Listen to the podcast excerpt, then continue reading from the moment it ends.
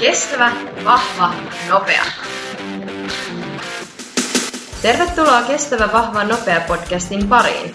Asiaa kestävyysharjoittelusta, juoksusta, triatlonista, voimaharjoittelusta ja niiden vierestä.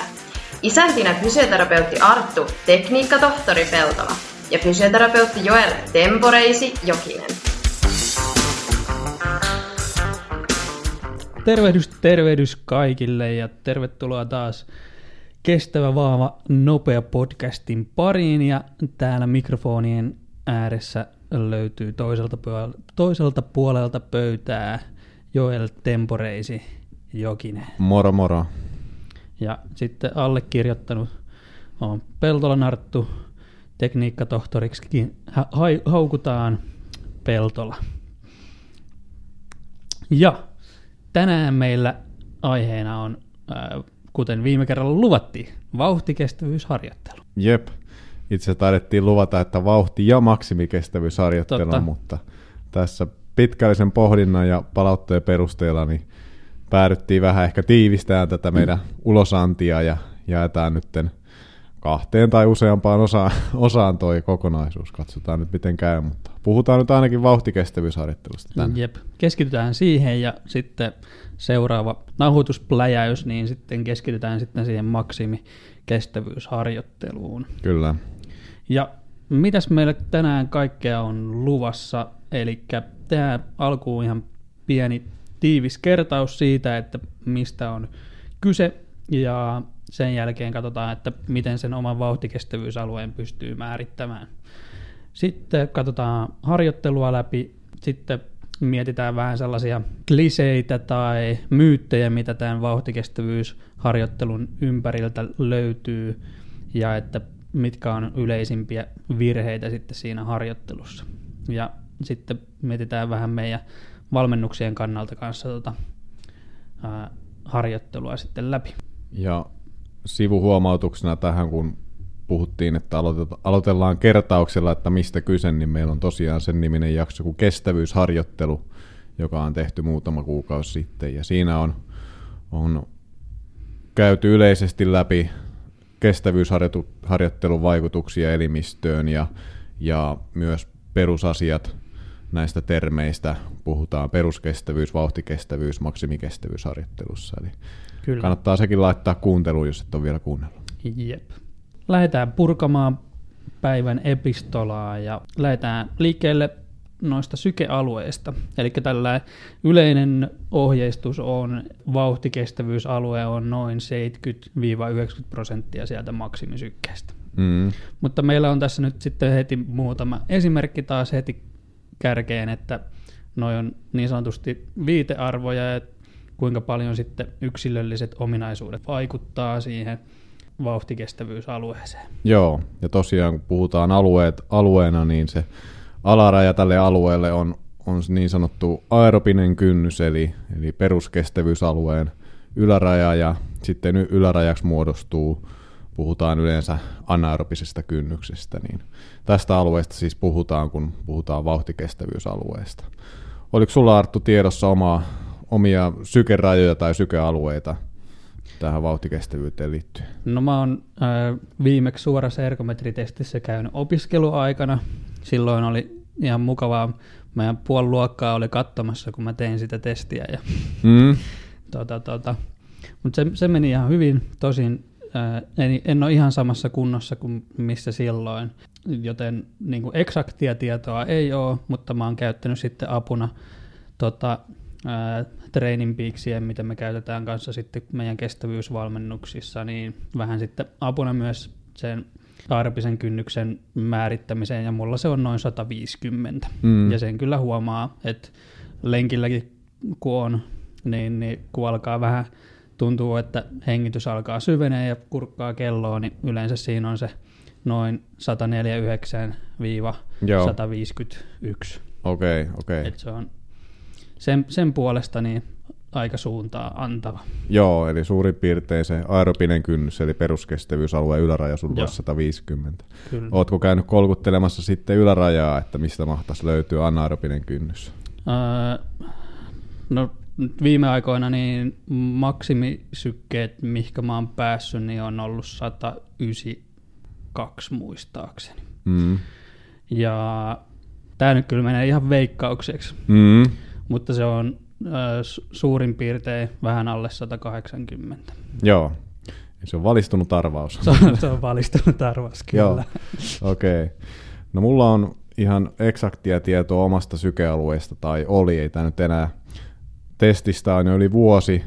Tässä välissä on ehtinyt tapahtua monenlaista, mutta tuolloin niin, niin mulle saatiin määritettyä tämmöisessä suorassa hapennototestissä niin aerobisen kynnyksen syke, sykkeeksi 146 ja sitten anaerobisen kynnyksen syke oli 163 ja laji tässä oli pyöräily, se kannattaa huomioida, on aiemminkin puhuttu tästä, eli että eri lajeissa ne sykealueet voi olla vähän erilaiset, eli Kyllä. jos esimerkiksi lähtisi juoksemaan, niin lisäisi heti 10 lyöntiä näihin. Mutta et sellaiset sain, sain reilu vuosi sitten tulokseksi, eli mun vauhtikestävyysalue oli siis sykkeinä niin 146-163. Ja tässä on semmoinen ero, ero noihin omiin aktiivivuosiin, kun triatlonia harjoittelin aktiivisemmin, niin, niin, niin tämä mun aerobisen kynnyksen sykeraja oli laskenut näistä mun aktiivivuosista. Tässä kohtaa niistä oli noin neljä vuotta aikaa. Eli, eli se mun vauhtikestävyysalue oli ikään kuin laajentunut peruskestävyysalueen kustannuksella, mikä Niin. ei ole, ei ole toivottava kehityssuunta, mutta ymmärrettävää tässä kohtaa, kun oli vähän harjoitustaukoa alla. Kyllä. Ja mullakin on tässä yksi esimerkki mun valmennettavasta ja nämä silleen ihan mielenkiintoiset tulokset, jos miettii sitä, että hän ei ollut aikaisemmin käynyt testattavana, eikä ollut käsitystä siitä, että ää, minkä, minkä tasoinen tai millä tasolla ne kynnykset on, ja lähinnä ollaan tehty sellaisia niin kuin suuntaa antavia niin kuin määrityksiä, määrityksiä siitä, että missä ne voisi olla. Kyseessä on siis niin kuin ihan kun, kuntoilija. Ja sitten kun tuli testitulokset, niin aerobinen kynnys on 131 ja anakynnys löytyy 165. Niin sitten kun me ruvettiin katsomaan, että mitenkäs me ollaan sitä harjoittelua tehty, niin sitten huomattiin, että juoksulenkitkin, mitkä on niin kuin PK-harjoituksiksi niin kuin suunniteltu, niin aika moni niistä meni sitten tonne VK-alueelle. No niin. Ja siinä on yksi hyvä esimerkki siitä, että minkä takia se testi olisi hyvä käydä tekemässä ja määrittämässä niitä kynnyksiä. Jep. Pitäisikö meidän muuten ruveta saamaan jotain provikkaa, kun mainostetaan testipalveluita, Niin. vaikka me ei niitä itse täällä tehdä, mutta kannustetaan joka jaksossa melkein Niin. kaikkien meidän testeihin. Et jos löytyy joku hyvä yhteistyökumppani, niin meihin voi ottaa yhteyttä, että ruvetaan ohjailemaan suoraan jollekin. Joo, kyllä näin on. Hyvä. Hei, mennään eteenpäin. että Minkälaisia vaikutuksia tällä vauhtikestävyysharjoittelulla on meidän elimistöön ja suorituskykyyn? Joo. Niin, niin. Ensimmäisenä on ainakin tällainen, että, että kun työskennellään, työskennellään alle tuon an- anaerobisen kynnyksen, eli kun työskennellään sillä vauhtikestävyysalueella, niin hapen kulutus pienenee sen vauhtikestävyysharjoittelun seurauksena, eli toisin sanoen se suoritustaloudellisuus paranee vauhtikestävyysalueella. Kyllä. Ja vähän, vähän samaan asiaan liittyen, niin, niin glykogeenin käyttö energianlähteenä, niin se tehostuu, eli, eli toisin sanoen meidän elimistön glykogeenivarastot, ne riittää pidemmälle silloin, kun mennään siellä vauhtikestävyysalueella. Ja glykogeenivarastojahan tässä, tässä joutuu ottaan käyttöön, kun mennään vauhtikestävyysalueella. Käytiin tätä tosiaan aiem- aiemmissa podcasteissa läpi, mutta että Kyllä. kun siirrytään peruskestävyysalueelta vauhtikestävyysalueelle, niin se glykogeenivarastojen käyttäminen tehostuu ja kasvaa. Aika moni varmasti jossain vaiheessa, etenkin siinä ö, tilanteessa, kun on joko lähtenyt harjoittelua tekemään tai on esimerkiksi ottanut jonkun selkeän tavoitteen ja lähtenyt kasvattaa määriä lisää, niin sitten on voinut tullut, tulla harjoituksessa tai sitten jos on mennyt puolikkaalle tai maratonille, niin on voinut tulla tällainen niin sanottu sammuminen siellä Mm. jossain kohtaa. Ja yleensä se kertoo sitten siitä, että ne glykogeenivarastot on loppu. Jep, joo, ikävä tilanne ja ikävän tuttu myös. Muita vaikutuksia sitten, niin, niin tämmöinen äh, lihasten laktaattikertymä pienenee silloin, kun työskennellään siellä alle anaerobisen kynnyksen. No, onko tällä käytännön merkitystä vai ei, niin tullaan siihen vähän myöhemmin, myöhemmin vielä tässä podcastissa. Ja sitten ehkä se tärkein asia, mitä yleensä haetaan vauhtikestävyysharjoittelulla on se, että, että se, sillä pyritään nostamaan sitä meidän anaerobista kynnys, kynnystä, kynnyssykettä, kynnysvauhtia lähemmäksi sitä omaa maksimaalista hapenottokykyä. Eli laajennetaan vauhtikestävyysaluetta sieltä yläpäästä. Käytännössä Kyllä. se tarkoittaa yleensä myös sitä, että kun harjoitellaan vauhtikestävyysalueella, niin se syke siellä anaerobisella kynnyksellä, niin se nousee. Ja se nousee lähemmäksi sitä omaa maksimisykettä. Ja se on semmoinen toivottava suunta, mitä yleensä haetaan. Jep. Et esimerkiksi jos peruskuntoharjoittelulla pystyt, pyritään nostaa sitä aerobista kynnystä ylöspäin, Mm. niin sitten VK-harjoittelulla pyritään nostaa sitä anakynnystä ylöspäin. Mm, kyllä. Joo. No minkä takia tämä on niin tärkeää tämä vauhtikestävyysharjoittelu? Varmaan semmoinen tyhjentävä vastaus löytyy, me on tuossa tutkimuksia ka- kahlattu läpi, niin on selvitetty, että esimerkiksi juoksussa, pyöräilyssä, puhutaan vähänkin pidemmistä matkoista, esimerkiksi juoksussa 5000 metrin matkoista ylöspäin, kun on selvitetty, että mikä tämmöinen niin fysiologinen muuttuja korreloi parhaiten sen kilpailumenestyksen kanssa, niin on useissa eri laissa huomattu, että se ähm, vauhti siinä anaerobisella kynnyksellä korreloi parhaiten sen kilpailumenestyksen kanssa. Ja kun verrataan esimerkiksi tähän maksimihapenottokykyyn, mikä on ehkä se semmoinen niin kuin eniten mitattu suure kestävyysurheilijoilta, niin toki sekin korreloi kilpailumenestyksen kanssa, mutta vielä paremmin niin korreloi tämä anaerobisen kynnyksen vauhti. Joo. Ja sitten kun puhutaan tästä vauhtikestävyysalueesta, niin käytännössähän sehän on monen kestävyyslajin harrastajan se tavallaan kilpailutehonen, kilpailuvauhtinen suoritus, kun ollaan vauhtikestävyysalueella. Eli jos se on Kyllä. vähänkin, vähänkin pidempi se suoritus, sanotaan, että 30 minuutista ylöspäin suurimmalla osalla, niin ollaan jo vauhtikestävyysalueen puolella. Ja riippuen harjoitustaustasta, niin se voi olla vielä useiden tuntienkin mittainen suoritus, että ollaan edelleen siellä VKlla. Joo, tuosta ensimmäisestä osa-alueesta, mitä sanoit, niin siitä tuli mieleen just se, että välttämättä se maksimaalinen hapenottokyky ei ole niin, niin merkittävä, että just se tavallaan vauhti sillä anakynnyksellä, tai että jos otetaan vaikka kaksi urheilijaa vierekkäin ja niillä on sama maksimaalinen niin kuin, hapenottokyky, Mm. mutta sitten jos sieltä löytyy eroa taas sitten sen anakynnyksen vauhissa, niin sitten todennäköisesti se kummalla se anakynnys on lähempänä sitä maksimaalista suorituskykyä ja se vauhti on siinä kohtaa kovempi, niin Mm. todennäköisesti se on niistä se, joka menee vauhikkaammin eteenpäin, Kyllä, varmasti näin. kestävämmin. Joo, ainakin jos on yhtään pidempi tosiaan toi kilpailumatka, niin, niin todennäköisesti silloin, silloin on näin.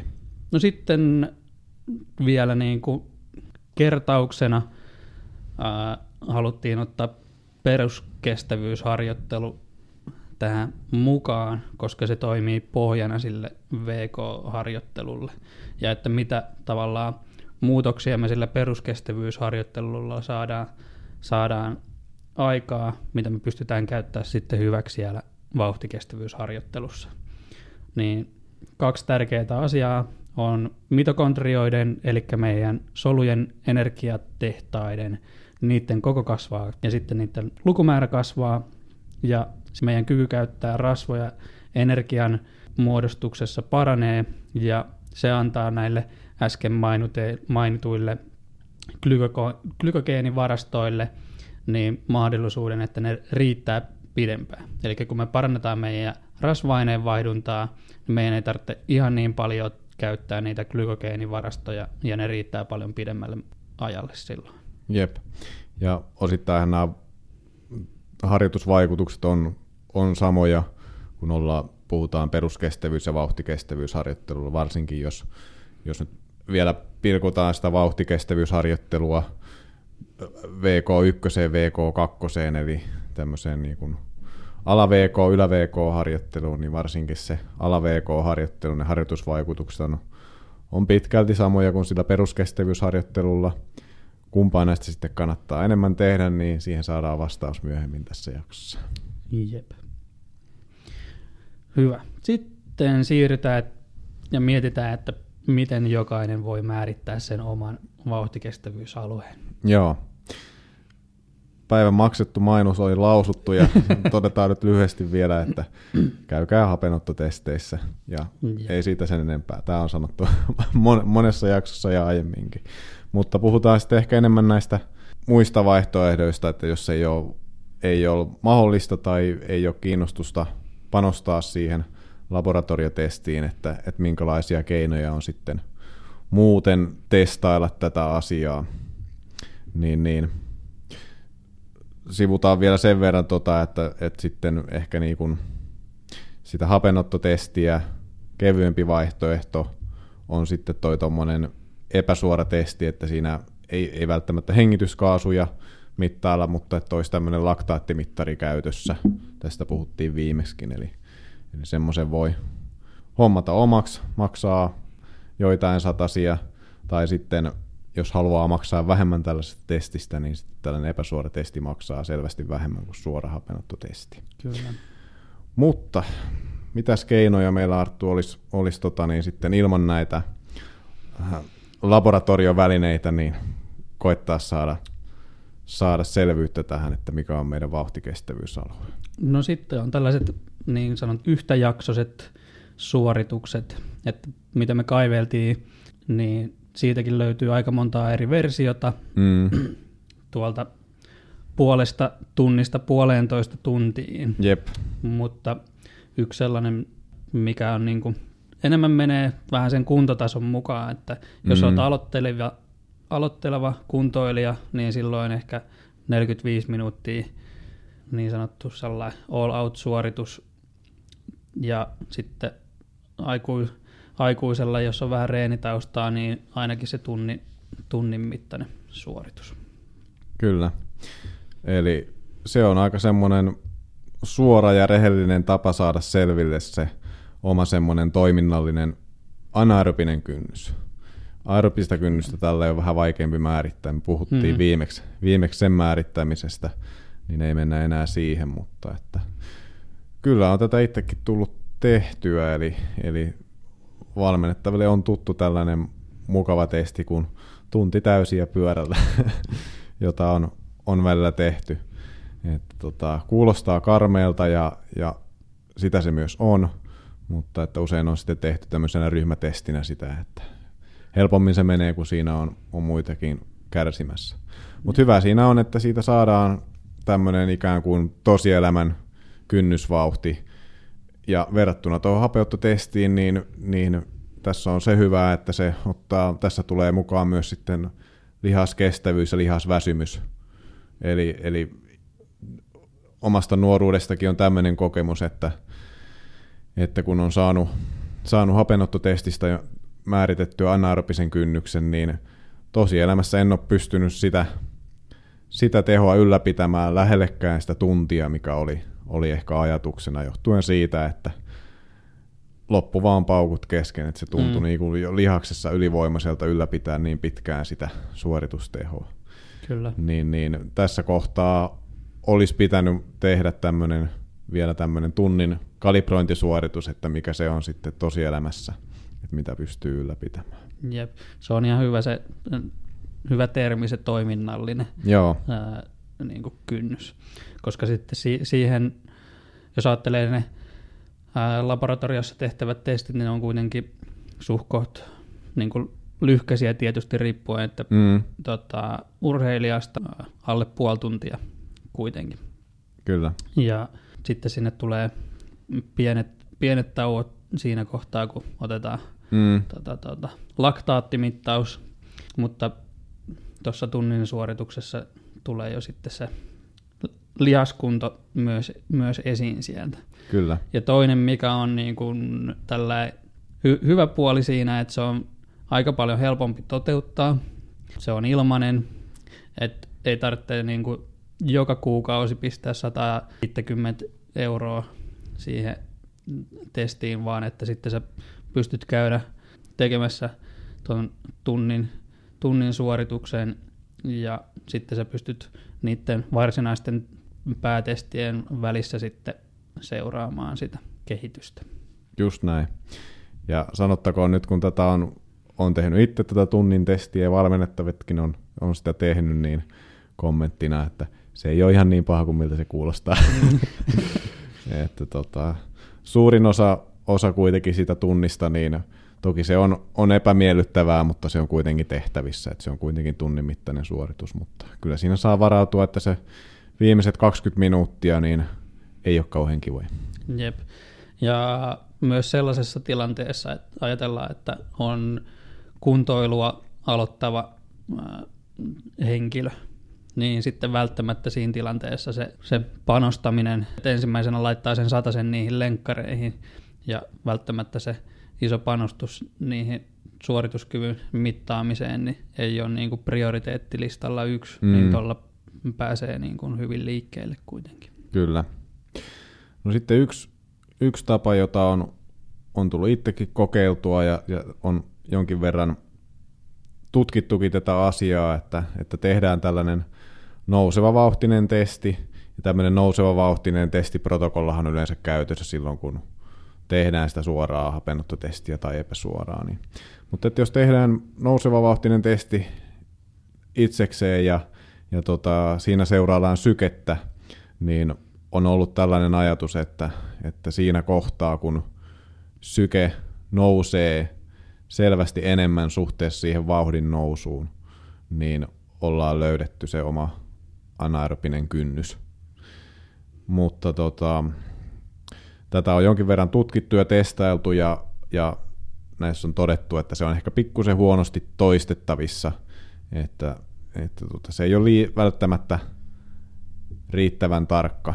Että on saattanut olla, että, että urheilija on tehnyt tällaisen testin ja tehnyt vaikka parin viikon päästä uudestaan saman, niin, niin se syke ei ole käyttäytynyt vaan johdonmukaisesti testistä toiseen. Ja on tätä jonkin verran itsekin kokeillut, että jos ei ole ollut muuta, muuta keinoa käytössä, niin koittanut tällä haarukoida sitä. Itse on ottanut vielä siihen sitten eh, sykke, sykeseurannnan lisäksi tuntemuksen seurannan, että koittanut mm. ainakin kahta eri muuttujaa siinä seurata. Ja, ja on nyt saanut semmoisia suuntaa antavia lukemia, että, että tota, missä, missä se voisi olla, mutta että tietään tämän testi, testiprotokollan rajoitukset, niin on yleensä sitten vähän skaalannut alaspäin, alaspäin ne vauhdit kuin siitä, että mitä, mitä tämä testi on ikään kuin antanut tulokseksi. Kyllä. Itse on kanssa jonkun verran käyttänyt, käyttänyt tuota asiakkaiden kanssa, mutta sitten siinä tulee just ha- haasteeksi se, että missä, missä kohtaa sitten taas on se aerobinen kynnys, mikä sitten ehkä aloittelevalle mm. kuntoilijalle on se tärkeämpi. Joo, se on kyllä vaikea selvittää omilla testeillä. Mutta tosiaan tämä on semmoinen helppo ja nopea tapa tehdä se, että, että jos, jos haluaa nyt päästä vaan liikkeelle jollekin, jollain, niin tämä on kyllä semmoinen hyvä keino, keino tehdä sitä, ja, ja tämä on kuitenkin tehtävissä vaikka viikoittaa, jos niin haluaa tehdä, että tässä mm. nyt välttämättä tarvii edes ihan loppuun asti mennä, mennä sitä testiä, niin tota, semmoinen hyvä kontrolli, hyvä kontrolli kuitenkin. Jes, siirrytäänkö sitten harjoitteluun? Joo, Eli itse käytäntöön. Ja paljon on keskustelua myös sitten siitä, että kuinka paljon sitä VK-harjoittelua mm. pitäisi siellä kokonaismäärästä olla. Joo, siitä on, on monenlaista mielipidettä ja, ja tuota, mitä tässä tutkimuksiakin kahlattiin, niin, niin ei ehkä ihan semmoista tyhjentävää konsensusta löytynyt tähän aiheeseen, mutta tota, jos nyt vastataan ympäripyöreästi tähän, että kuinka iso osa pitäisi olla VK, niin vastaus on, että ei liian iso osa. niin. Et, eli tällaista, tällaista viitettä saatiin ainakin tuolta tutkimuspuolelta, että, että jos se vauhtikestävyysalueella tapahtuva harjoittelun määrä kasvaa peruskestävyysharjoittelun kustannuksella, niin siitä ei ole oikeastaan mitään hyötyä.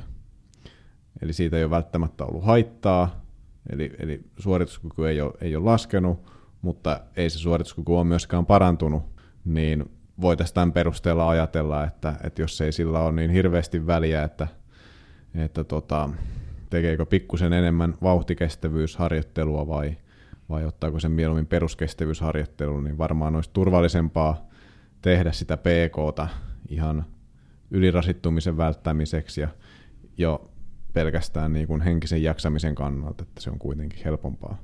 Että jos ne siitä saa sen saman tuloksen irti kuitenkin. Ja Kyllä.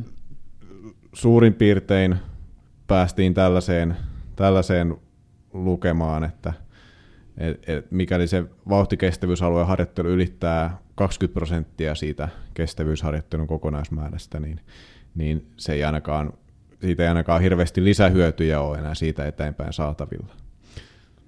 Kyllä, ja muistan tuossa aikaisemmin, aikaisemmin tämän vuoden puolella äh, lueskeltiin tutkimusta norjalaisten hiihtäjien mm. äh, harjoittelusta ja muistaakseni siinä oli, että niiden peruskestävyysharjoittelun määrä oli 90 prosenttia kokonaisharjoittelusta.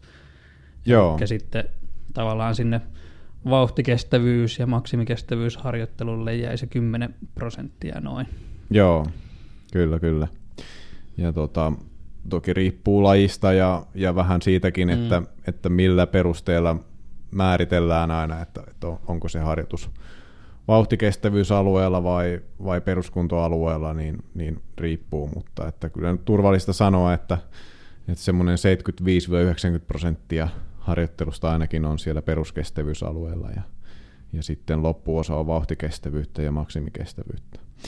Mutta tällainen mielenkiintoinen tieto tuli vastaan esimerkiksi huippumaratonareiden, muistaakseni kenialaisten maratonareiden harjoittelusta – että tota, heillä vauhtikestävyysalueella harjoittelua oli vain 4 prosenttia kokonaismäärästä, mikä on aika mm. vähän, kun ajattelee sitten tätä heidän kilpailusuoritusta, jonka he käy vauhtikestävyysalueella, niin, mm, niin sitä ei ihan hirveästi siellä ollut. Eli siellä oli hyvin paljon sitä peruskestävyysharjoittelua, tarkkoja lukemia en nyt muista, 80 prosenttia tai enemmän, mutta sitten oli melkein jopa sitten, että maksimikestävyysharjoittelu oli sitten se isoin osa tästä tehokkaammasta harjoittelusta.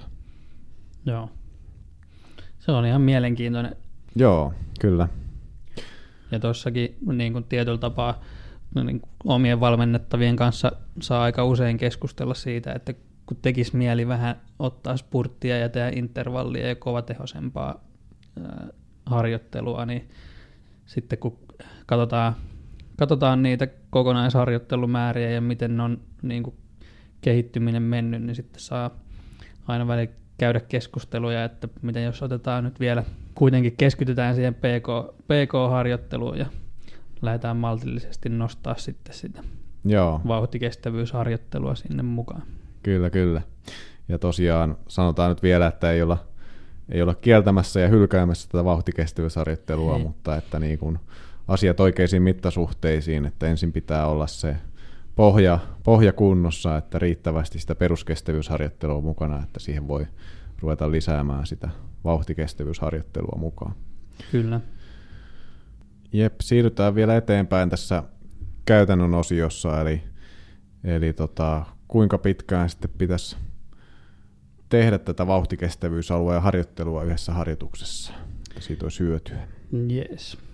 Eli parikymmentä minuuttia niin kuin yhden harjoituksen sisällä olisi hyvä vähintään tehdä sitä ää, VK-alueella työskentelyä, että sen sitten tietysti pystyy jakamaan pienempiin osiin siellä harjoituksen sisällä mm-hmm. ja sitten ylärajana toimii sitten noin 60 minuuttia sitä työskentelyä siellä VK-alueella ja sen ylärajalla.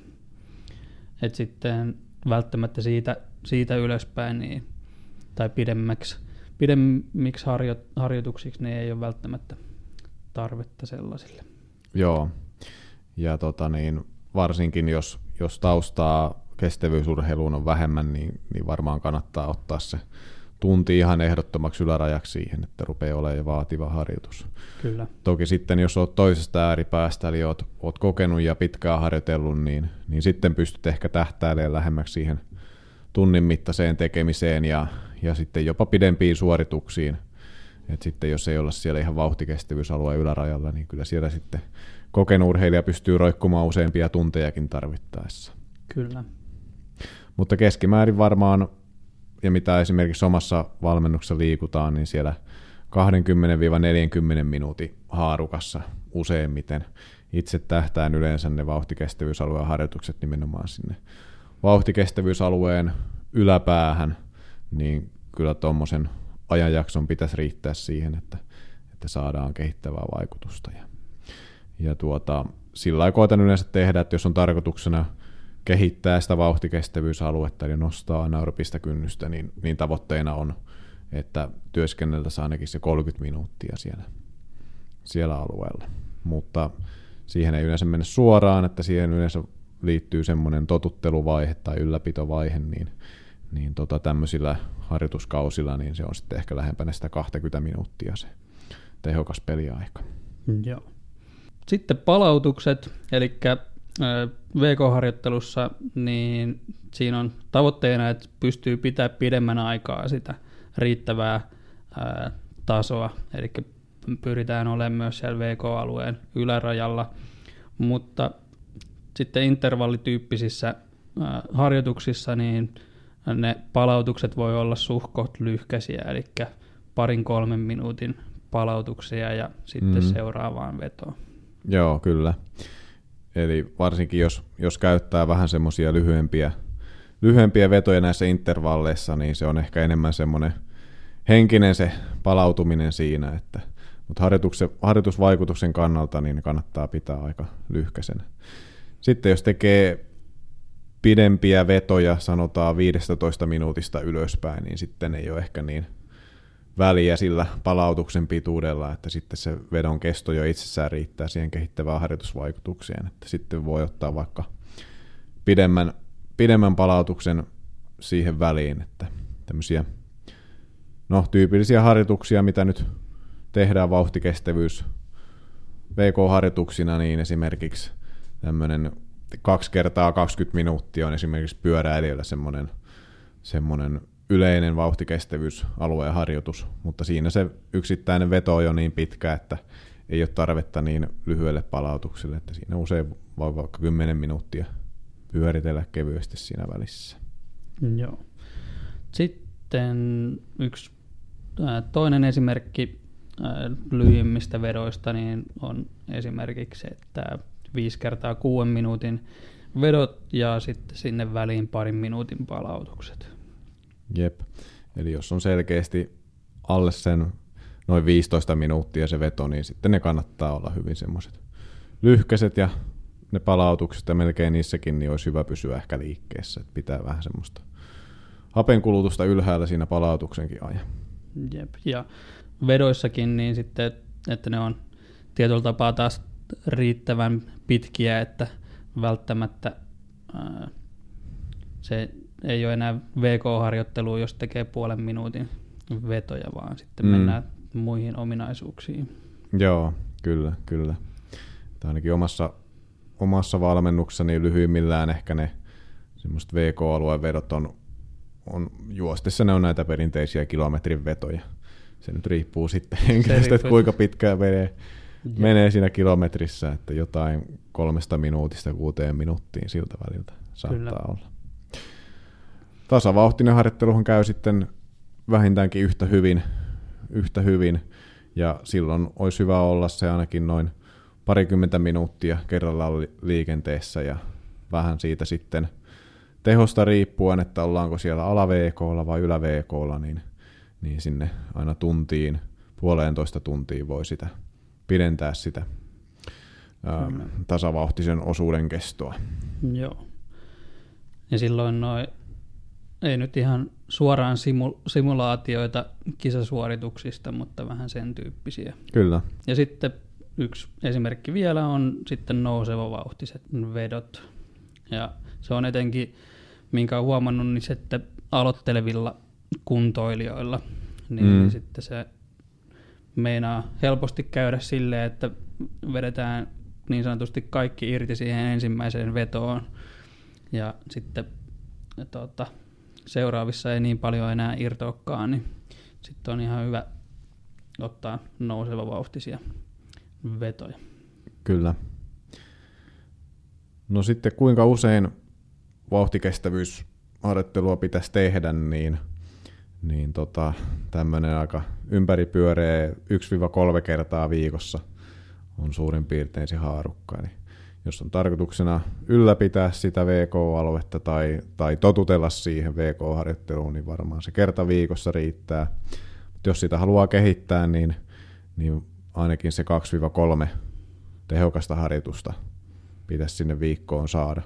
Ja paljon enempää niitä ei kyllä pysty siellä tekemäänkään. Mm, kyllä sitten, jos on kaksi-kolme kertaa viikossa ja meinaa siitä vielä niin kuin määrää lähtee nostamaan, niin sitten sen rupeaa näkymään jo siinä tavallaan kokonaismäärässä. Mm.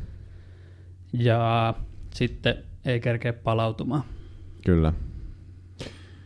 Ja yleensä se kohta, että koska tätä tehdään, tätä vauhtikestävyysharjoittelua eniten, niin ehkä vähän riippuu, riippuu lajista ja suorituksen pituudesta, mihin tähtää, mutta meillä tässä kontekstina, kun on kestävyysharrastajat, joilla usein on vähän pidemmästä suorituksesta kyse, niin, niin silloin painopiste on, on siellä kilpailun valmistavan kauden harjoittelulla, jos se oma kilpailusuoritus on myös vauhtikestävyysalueen suoritus.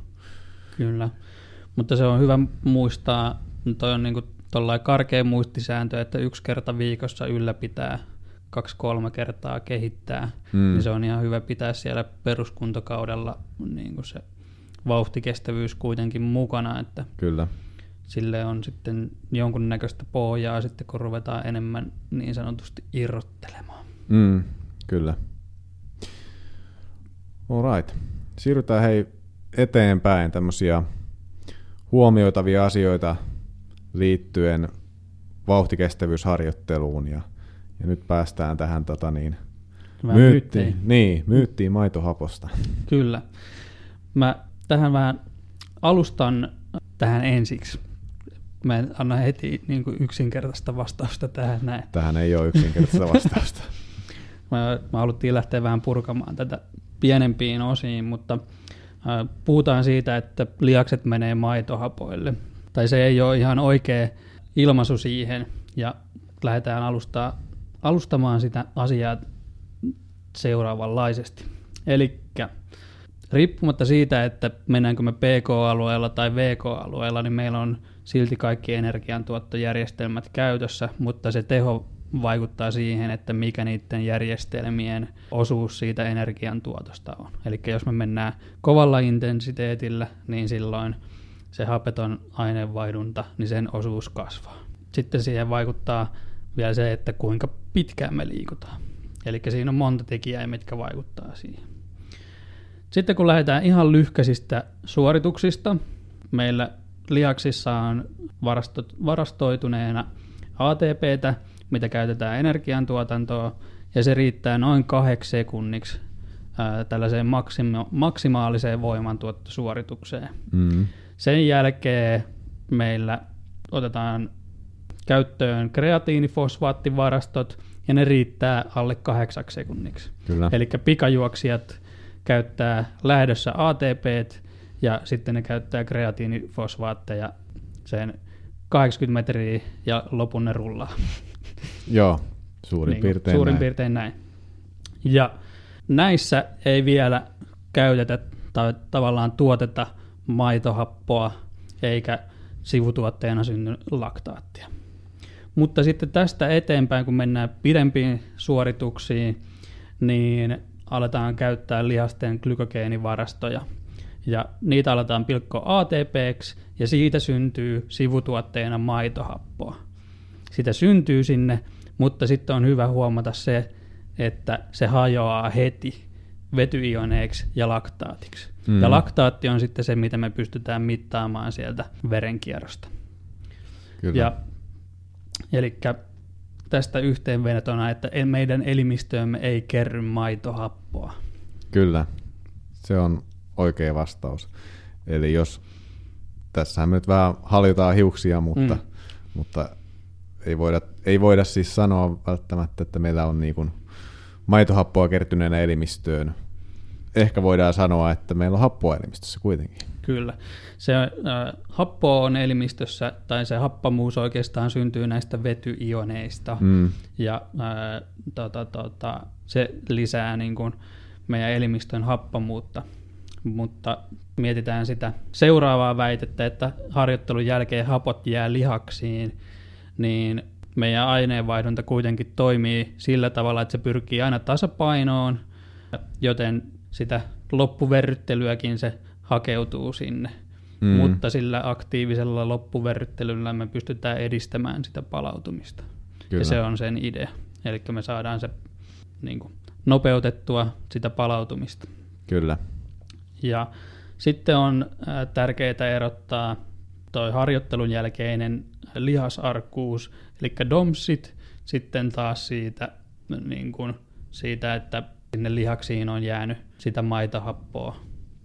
Ja kestävyysurheilijoillakin tulee domseja, etenkin kun lähdetään tekemään sellaista suoritusta, että jos et ole vaikka, tai olet tottunut tekemään tunnin juoksulenkkejä, ja meitkin tekee puolentoista tunnin juoksulenkin, niin todennäköisesti sun jaloissa tuntuu se seuraavana päivinä. Mm. Niin se ei, se ei ole tavallaan niitä happoja, mitä on sen suorituksen jälkeen sinne jäänyt, vaan se on enemmän sellaista mietoa lihasarkuutta, mikä on syntynyt siitä edellisestä suorituksesta. Joo, ja kerrottakoon, jos jollekin ei DOMS käsitteenä ole tuttu, niin nyt tulee ralli englannilla, mistä se lyhennys tulee.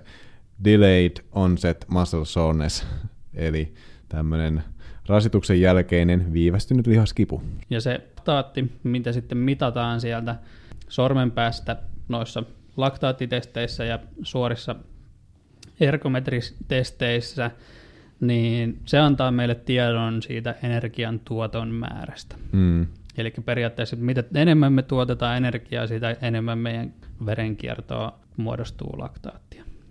Kyllä. Et esimerkiksi jos me juostaan 800 metriä, juostaan se samalla vauhdilla, mutta meidän laktaatit laskee, niin sitten se kertoo siitä, että joko meidän juoksu on muuttunut taloudellisemmaksi, tai sitten meidän aineenvaihdunta on tehostunut sillä tavalla, että sen meidän laktaatin poisto on tehokkaampaa. Kyllä, mutta tosiaan se laktaattikaan ei, ei nykytiedon valossa ole, ole mikään lihasväsymystä tai sitä hapotuksen mm. tunnetta. Niin kun, se ei aiheuta sitä, se on vaan läsnä samaan aikaan, kun tehdään tällaista kovatehoisempaa harjoittelua, ja se on he, ollut helppo havaita sieltä. Tämmönen, on ollut helppo havaita tämmöinen muutos elimistön toiminnassa siinä kohtaa, kun työskennellään koimmalla teholla. Kyllä. Ja se niin kun, että enem, enemmän se niin kun, tavallaan siitä hapottamisesta johtuva suorituskyvyn lasku johtuu niistä vetyioneista ja sitten sitäkin on hyvä harjoitella niin kuin sietämään. Hmm. Ja esimerkiksi sillä peruskestävyysharjoittelulla taas sitten luodaan niitä edellytyksiä käsitellä niitä happoja, eli kuinka paljon se pystyy niitä laktaatti- ja ainevaihduntatuotteita poistamaan sieltä kehosta. Kyllä. Ja myös vauhtikestävyysharjoittelulla vaikutetaan tähän. Ja, ja tämä näkyy esimerkiksi siten, että kokeneemmalla urheilijalla se tunne, tunne siinä kohtaa, kun se suoritusteho on, on, on sillä lailla kovempi, että siellä on esimerkiksi läsnä on enemmän laktaattia, niin se ei tunnu juuri miltään verrattuna sitten esimerkiksi, mitä se saattaa aloittelijalla olla olla samassa kohtaa, kun on tottuneempi tähän asiaan. Jep. Ja sen, se on myös varmasti niin kuin, iso rooli on ihan sillä, että mielellä, mm. että, niin kuin, että sä oot tottunut siihen, tunteeseen ja sitten se, että sä pystyt siitä huolimatta suorittamaan. Että jos tulee sellainen väsynyt olo jalkoihin, niin ei heitä saman tien niin kuin hommaa sikseen. Kyllä. Hyvä. Se oli, tämä on aika monimutkainen ja vaikeaselkoinen asia, mutta että ja tota, ihan yksimielisiä ei, ei vissiin edelleenkään olla maitohapon tai laktaatin roolista tässä, tässä tota, energiantuotossa ja, ja liittyen tähän väsymyksen tunteeseen ja ihan kaikkia asioita ei vielä edes tiedetä, että mitkä kaikki asiat siellä lihaksissa saa aikaan sitä väsymyksen tunnetta. Joo, juurikin näin. All right. Huh, se oli aika raskasta teoriaa. Siirrytään vähän käytännönläheisempää asiaa seuraavaksi. Kyllä. Puhutaan näistä tyypillisistä virheistä, joita liittyy vauhtikestävyysharjoitteluun. Kyllä. Eli ensimmäinen virhe monesti on se, että siitä harjoittelusta liian iso osa on sitä kovatehosta VK-harjoittelua. Mm. Ja kannattaisi olla siellä PKlla. Ja sitten siinä tietty maltti, ja etenkin jos ajattelee juoksua, niin sitten se helposti ne sykkeet on vähän korkeammalla kuin mitä esimerkiksi pyöräilyssä tai mm. hiihdossa. Sekin hiihtokin on niin taas sitten niin kokonaisvaltainen laji, mutta jos vertaa pyöräilyyn, niin siinä, siinä varsinkin. Välttämättä se, että jos lähtee tekemään juoksu, juoksuharjoitusta, niin välttämättä alkuun ne sykkeet ei pysy siellä PK-alueella ollenkaan, vaan mm. että ne saman tien pomppaa sinne vauhtikestävyyden puolelle. Kyllä. Ja pelkästään se, että voi olla, että kehitys ei ole, ei ole toivottavan suuntaista, jos ollaan koko ajan siellä VK-alueella, niin toinen on sitten se, että siinä kyllä on tämmöinen selkeä ylirasittumisen riski, että jos se harjoittelu on kuitenkin suht kovatehosta koko ajan ja sen lisäksi sitä kertyy enenevissä määrin, niin se on kyllä riski yli, ylirasittumiselle. Eli karkeasti ottaen voisi sanoa, että herkemmin saa tällaisen ylirasitustilan päälle tämmöisellä kovatehoisella harjoittelulla, jos, jos sitten toinen tapa saada, saada ylirasitustila päälle on tämmöinen matalatehoinen, mutta hyvin tämmöinen määräpainotteinen harjoittelu, niin herkemmin se sillä tehoharjoittelulla tulee se ylirasitustila päälle. Tästä mm. on, on omiakin kokemuksia, että on kokeilu, kokeilu, kun aina pitää testailla eri juttuja, niin tämmöisiä kovatehoisen harjoittelun blokkeja, että on vaikka tehnyt kolmena peräkkäisenä päivänä tehoharjoituksen tai neljänä peräkkäisenä päivänä tehoharjoituksen, niin, niin se 3-4 päivää riittää siihen, että, että huomaa itsessä jo ne ylirasittumisen merkit. Ja omalla kohdalla aina semmoinen selkeä ensimmäinen signaali ylirasitukselle on se, että yöunet lähtee, että, että ei vaan tuu uni. Ja sen sai aikaiseksi tuolla kolmella peräkkäisellä, peräkkäisellä kovatehoisella päivällä. Ja sitten versus se, että on ollut esimerkiksi, no esimerkiksi viime vuonna olin, olin viikon mittaisella etelän leirillä ja siellä harjoittelu oli matalatehosta, mutta sitä tuli paljon. Eli jos täällä nyt kotimaassa semmoinen normaali taso oli ollut ehkä 5-6 tuntia liikuntaa viikkoon ja siellä sitä tuli yli 20 tuntia. Mm. Eli semmoinen kolminkertainen määrä normaali. Mutta se oli matala tehosta, ei sitä oikeastaan aiheutunut minkäänlaista laista ongelmaa. Varmaan jos olisi jatkanut vielä toisen ja kolmannen viikon, niin olisi alkanut olla jotain niin, ongelmia. Kyllä. Mutta siitä tavallaan hyvin näkee sen, että, että se määräpainotteinen harjoittelu ei ole niin herkästi aiheuta sitä ylirasitustilaa jos se on rauhallista. Mutta kovatehoisella se saa aika nopeastikin tilanteen Oho. siihen pisteeseen. Ja sitten kovatehoisessa tulee sekin, että sitten niveliin, lihasjänne rakenteisiin, niin sitten se kuormituskin muuttuu mm. selkeästi, selkeästi kovemmaksi, että sitten rasitusvammojen riski kasvaa myös siinä samalla. Kyllä.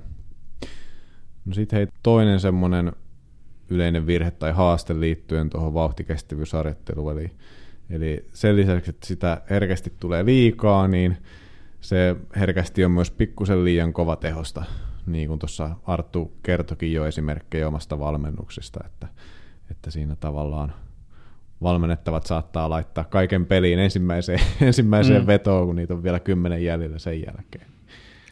Se on yleinen kaava, miten se etenee. Oh. Ja monesti se on ollut niin kuin se, sellaisia tilanteita, että ei ole kokemusta VK-harjoittelusta. Mm.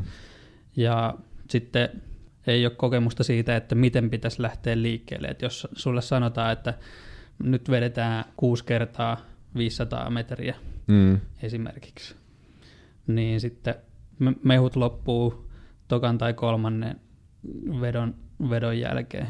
Mm, ja kyllä.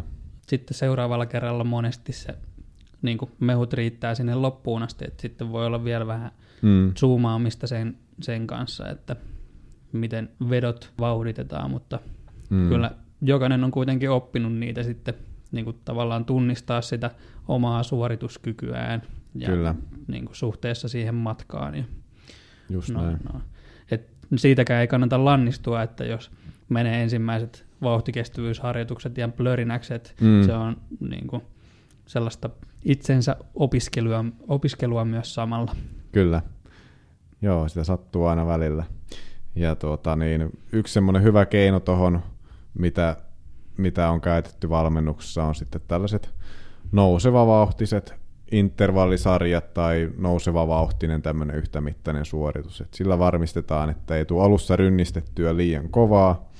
Ja esimerkiksi tuommoinen vetoharjoittelu, niin, niin tavallaan kun sä saat sinne ne muutamat vedot alle, niin se, sen jälkeen se riski sille rynnistämiselle pienenee, että se, semmoinen perusolotila alkaa olla semmoinen riittävän rasittunut, että ei tee enää mieli, mieli painella liian kovaa siinä kohtaa. Mm. Niin, niin se on hyvä keino rakentaa sitten esimerkiksi niitä sarjoja, että, että laittaa ne ensimmäiset, ensimmäiset vedot sinne vauhtikestävyysalueen alarajalle ja ja tota, niin lähteä sitten siitä nosteleen sinne kohti vauhtikestävyysalueen ylärajaa. Kyllä. Ja todennäköisesti saa silläkin niin enemmän irti niistä lopuista, mm, mm. lopuista vedoista. Kyllä. Hyvä. Sitten me vähän mietittiin, että mitä hyötyä on sitten kuntoilijalle, juoksun harrastajalle sitten valmennuksesta. Lähdettiin miettimään sitten ihan tuota meidän tavallaan valmennuspolkua, niin ihan ensimmäinen asia on se tavoitteiden luominen. Ja mm. sen pohjalta myös sitten se, että, että ne tavoitteet on realistisia ja ää, niille saadaan vähän perspektiiviä, että missä ajassa on niin kuin realistista kehittyä niin kuin siitä lähtöpisteestä vaikka sinne tavoitteeseen. Mm. Ja se on myös sellainen, mikä sitten sitouttaa ja ää, antaa uskoa siihen, että hei, tämä on, tää on mahdollista tämä homma. Mm, kyllä.